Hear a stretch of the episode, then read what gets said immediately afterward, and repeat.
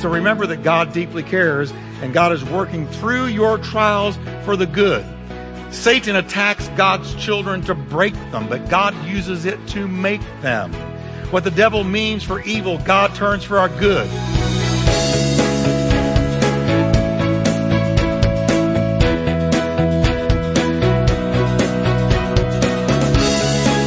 Welcome to Life Talk with Dr. Jeff Wickwire, author and founding senior pastor of the exciting Turning Point Church in Fort Worth, Texas. Pastor Jeff is known for his heartfelt and practical proclamation of the scriptures. We are so glad you joined us today. So stay tuned as Pastor Jeff teaches, encourages, and challenges you from the Word of God.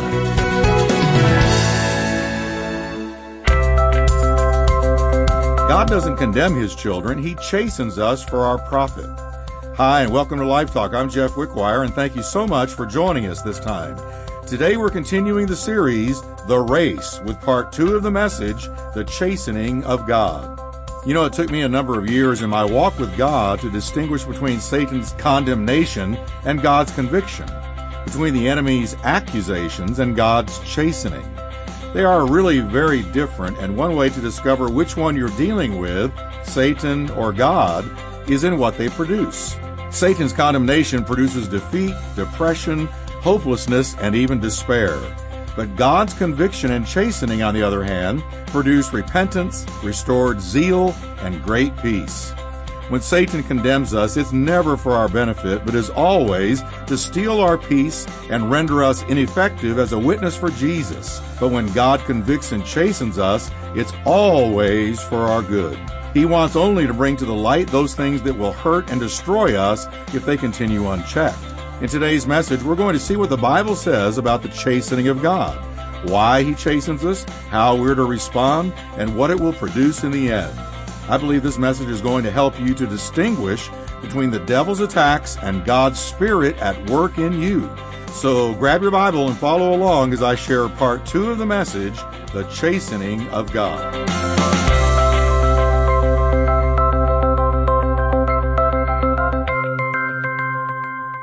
There he was, alone, destitute, no certain future, and yet he discovered, surely the Lord is in this place with me.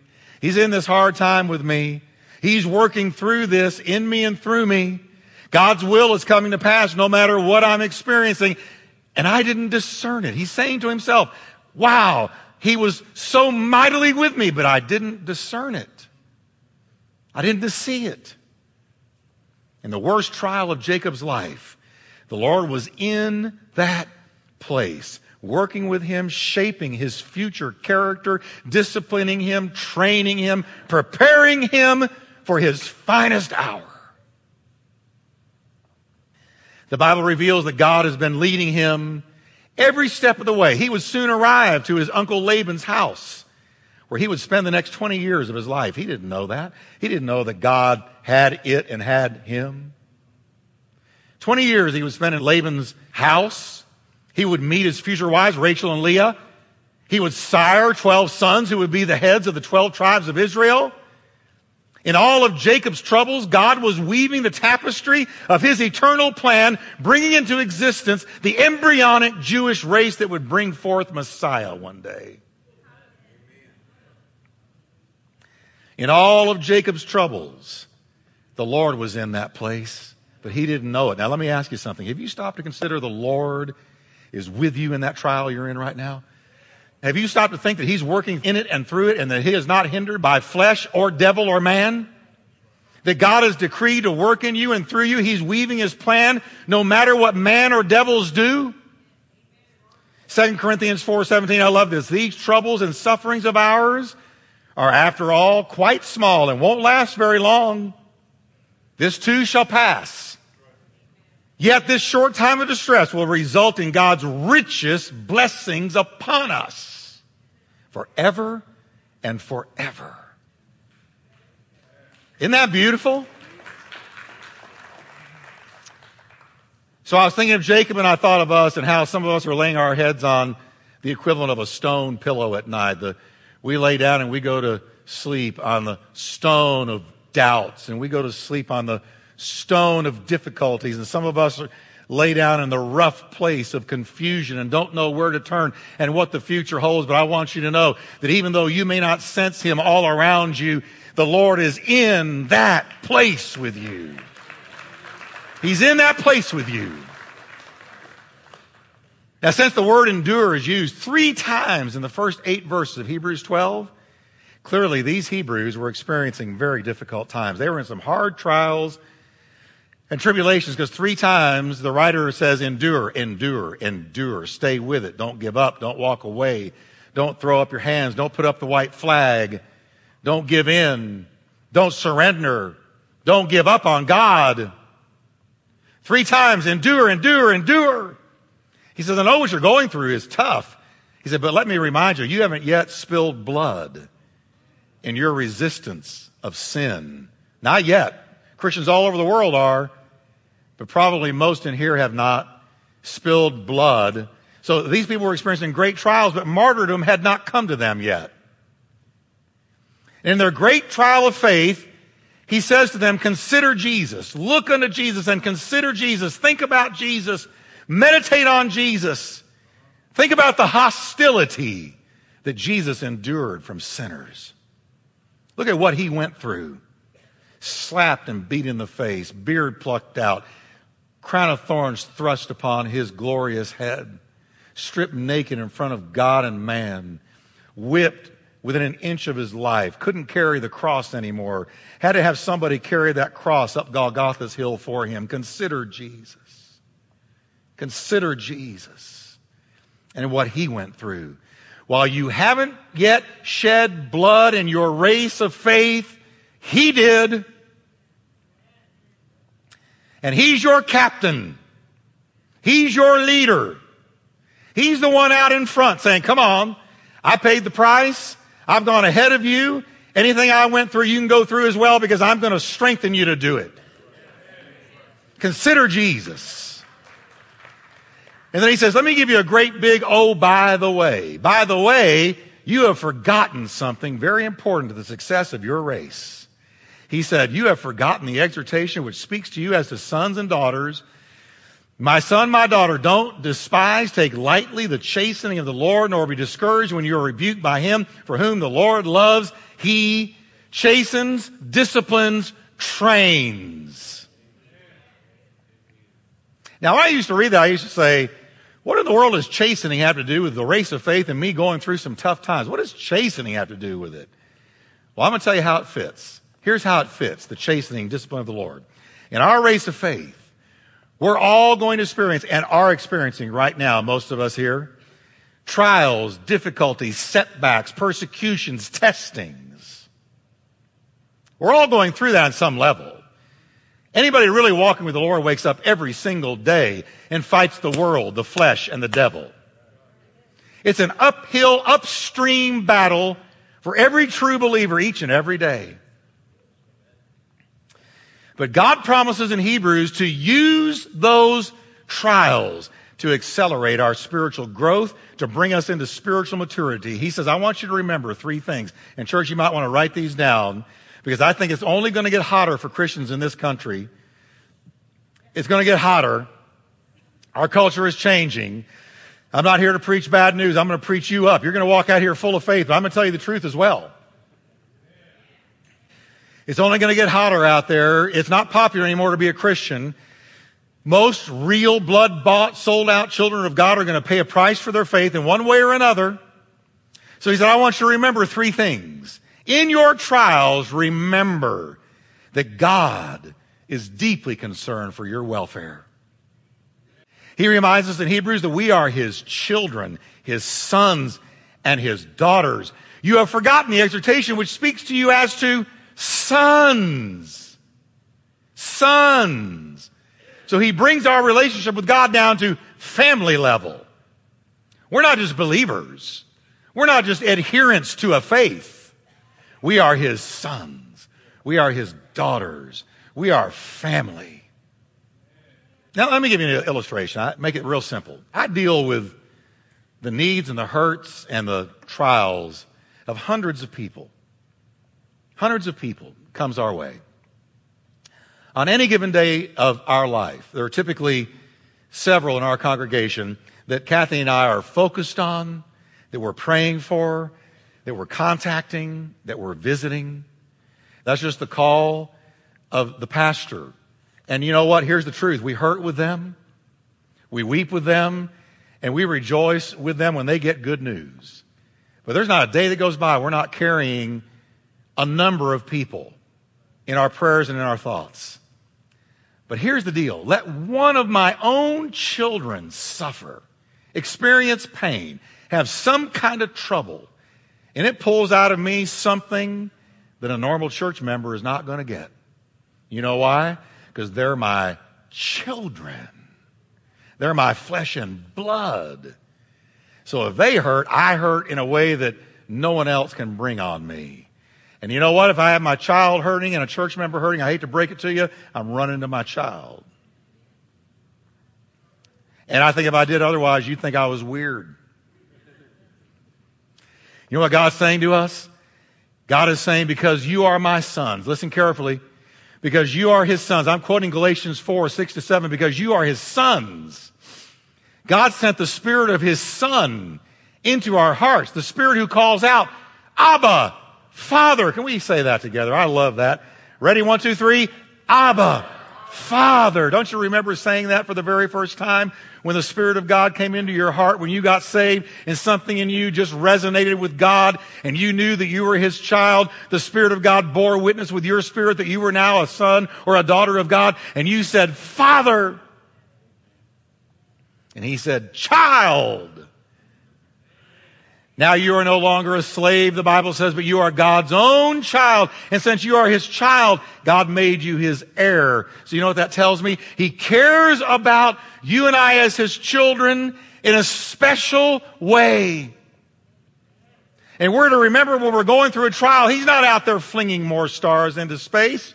He's not just listening to the prayers of Billy Graham or some other Christian superstar. When the least of the least says, Father, help me, he's all there. He's reaching down. He'll send angels on your behalf. He'll move heaven and earth to get to you. He will never walk away from you, never fail you, never forsake you. So I hear in this passage, we are to intimately, consummately trust Him when we're in a trial. He cares deeply about his children. In fact, he cares so much that he wants us to remember a second thing. He promises to take what the devil meant for evil and turn it for your good. That's a promise. That's a promise. And he says, well, I want you to remember this when you're suffering, when you're in a trial, when you're having to endure, when you're going through, you feel like you're being threaded through the eye of a needle. How am I going to make it through this? How am I going to get to the other side? Am I ever going to be where I used to be? Am I ever going to get past this? Yes, you are. Because God has made a promise, He's made a divine decree that anything and everything that touches your life is going to work together for your good. And what the enemy means to destroy you, God is going to work it for your good. And He wants you to remember that. He wants you to remember that. Let's say together, I remember that. Are you going to remember it tomorrow morning when you wake up and you say, Oh, me? It's Monday morning, you get in your car and you're in rush hour traffic going to a job that you can't stand and you wonder where God is? Are you going to remember that God has already said, even though you're in a job you can't stand around people that you can't take, I'm still going to work it together for your good? In other words, the believer is in a win-win, win-win, win-win every time. These Hebrew believers were under heavy trial. Apparently, all they could see was their difficulties. Isn't it so easy to do that? You're going through some really tough times and you don't see the Lord. You don't discern that He's in that place with you and you're just going through a really, really tough time and all you can see is your sorrow and your trouble and what is right in front of you right here. And in their race of faith, we know where they were because Hebrews tells us. Their feet were dragging, their hands were hanging down, and their knees had grown shaky. They're all shook up. So the writer tells them, don't forget, God is using these trials to train you, mature you, and strengthen you. In fact, He's using them to discipline you. So I want you to think that in every trial you're going through, God is there to bring discipline and to bring training. And here's the way that it works. You ever notice when you're going through a trial, you're in that word better than otherwise? Let me tell you when you walk with God the least, when things are great, when there's not a problem in the world, and you're just sailing from glory to glory, better not do that too long because eventually you get out of your devotional, you get out of the word, you get out of prayer. Have you noticed that? But let some trouble come and man, you find that Bible and your nose is buried in those scriptures and that prayer closet is opened up again and the dust is brushed away and you're on your knees crying out to God. And you know what God says? That's exactly what I do in your trials. I train you. David said, before I was afflicted, I drifted.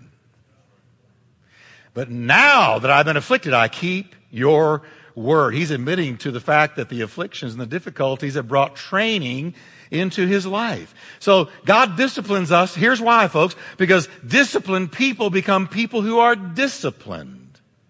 If I receive the discipline of God, I become a disciplined person. In other words, those who endure God's discipline in their lives become the kind of disciplined people they always wanted to be. Let me tell you something about you and me that's true. We grow best in pain. Not me, Pastor Jeff. I just like blessing upon blessing. Well, that's great. But hang on, you're going to have some pain because you're in a painful world. You're in a sin afflicted, devil infested world. So you're going to have some pain. But I'm going to tell you something. You will grow quicker in pain. Not that I'm speaking pain over you, and I don't want you to pray for pain. You won't have to. It'll find you anyway. But here's the fact. Pain accelerates your growth.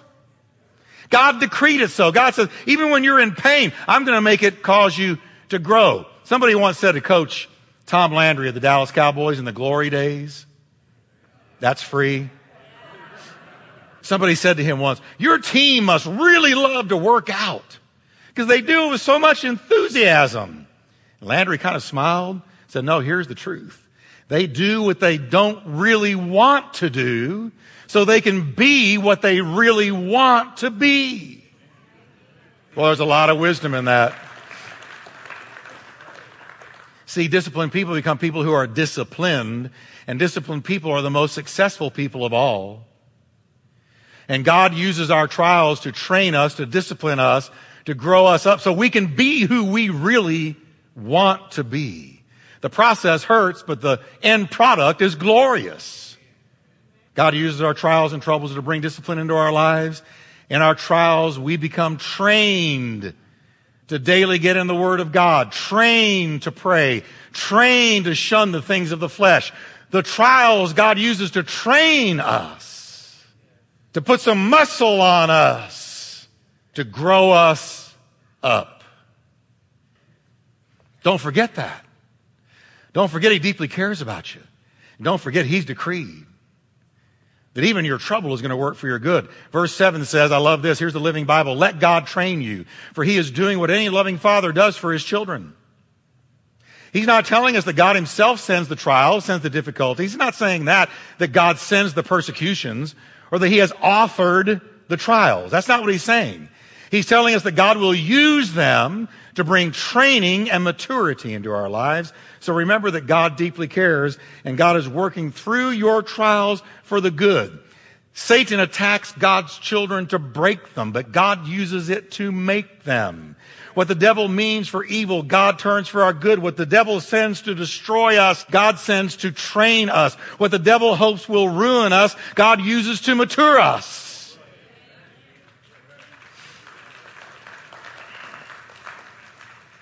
There's one last thing you need to remember. God deeply cares about your welfare. He's going to use your trials to make you who you always wanted to be. And the third thing he wants you to remember is remember the end product of your trials. Now, no chastening seems to be joyful for the present, but painful. Training is always painful. Nevertheless, afterward it yields, it yields the peaceable fruit of righteousness to those who have been trained by it. Living Bible says, I like this. Afterwards, we can see the result. Afterward, we can see the result. A quiet growth in grace and character. Listen to the message. Later, God's discipline pays off handsomely. For it's the well trained who find themselves mature in their relationship with God. Powerful stuff. You know what the end product is of your trials and what you're going through right now? The end product, the afterword. The afterword is you're more like Jesus. That's the afterword. That's the afterword. You go in at this level of maturity, you come out at this level of maturity, and somebody says, Wow, you used to freak out about these different things. You don't freak out anymore. What's happened to you? You on something? Yeah, I am. I am. I'm on the Word. I'm on the Holy Spirit. I'm on Jesus. And see, He's brought me up. You'll hear Simon Peter, I don't know Him, I don't know Him, I don't know Him.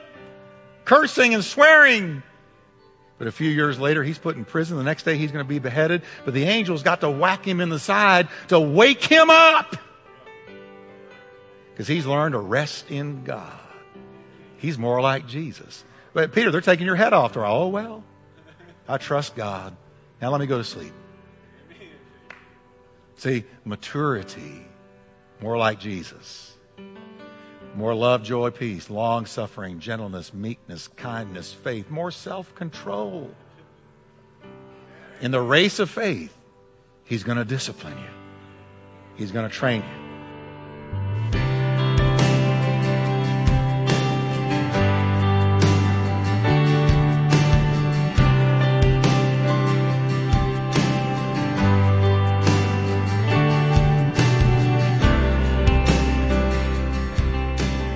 Know, I think of the words of Jesus as he spoke about false prophets. He said, You shall know them by their fruits.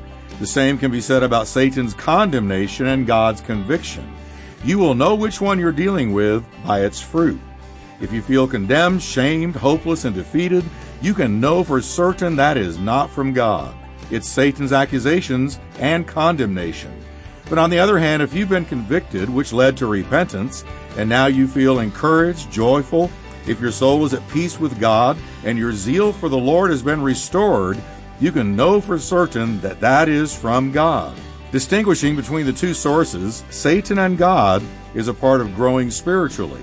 Now, don't go anywhere because we've got some exciting things to share with our Life Talk listeners you'll want to take advantage of.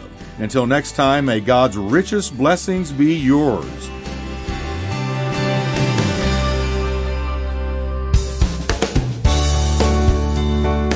Isn't it great when things are a little easier? Like connecting to Life Talk Radio and Pastor Jeff on your mobile devices anywhere, anytime. Then here's great news. Now, Pastor Jeff, Life Talk Radio, and Turning Point Church are just a few clicks away with a new TPC Family app. With the new TPC Family app on your mobile phone or tablet, there are loads of helpful features to keep you connected in an easy and fun way. Watch Pastor Jeff streaming live on Sundays and Wednesdays from Turning Point Church in Fort Worth, Texas. Or watch on demand videos from recent services you may have missed. Listen to Life Talk radio programs on demand, today's broadcast, or catch up on any of the great teachings from Pastor Jeff on past Life Talk programs. You can even help continue Life Talk Radio's outreach and impact on the nation with the gospel by giving securely online. Now you can even text your gift to Life Talk and the amount you would like to give to 30131. And you'll find contact information and directions to Turning Point Church, upcoming events, broadcast station listings for Life Talk Radio, and much, much more. Plus, the new TPC Family app is free and available on Apple or Android devices. To download the new TPC Family app, simply type in the keyword TPC Family as one word with no spaces in the Apple Store or the Google Play Store and get connected. So what are you waiting for? Download the free TPC Family app today and make your life a little easier.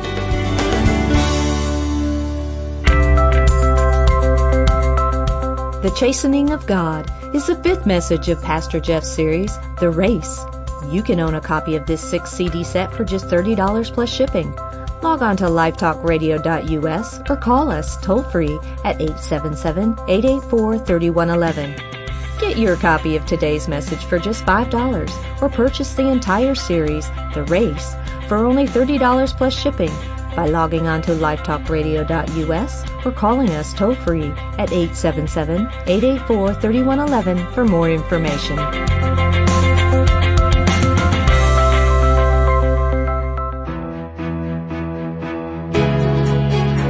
You've been listening to Life Talk with Dr. Jeff Wickwire. To find out more about Dr. Wickwire's ministry and Turning Point Church, visit us at lifetalkradio.us or call us toll free at 877-884-3111. That's 877-884-3111. And as a reminder, Life Talk is a listener-supported ministry. We exist to bring God's Word to thousands of people in your area on this great station. So your prayers and financial support go a long way in helping us with this endeavor please prayerfully consider helping us. Thanks again for listening today, and we look forward to meeting with you once again on our next Life Talk broadcast.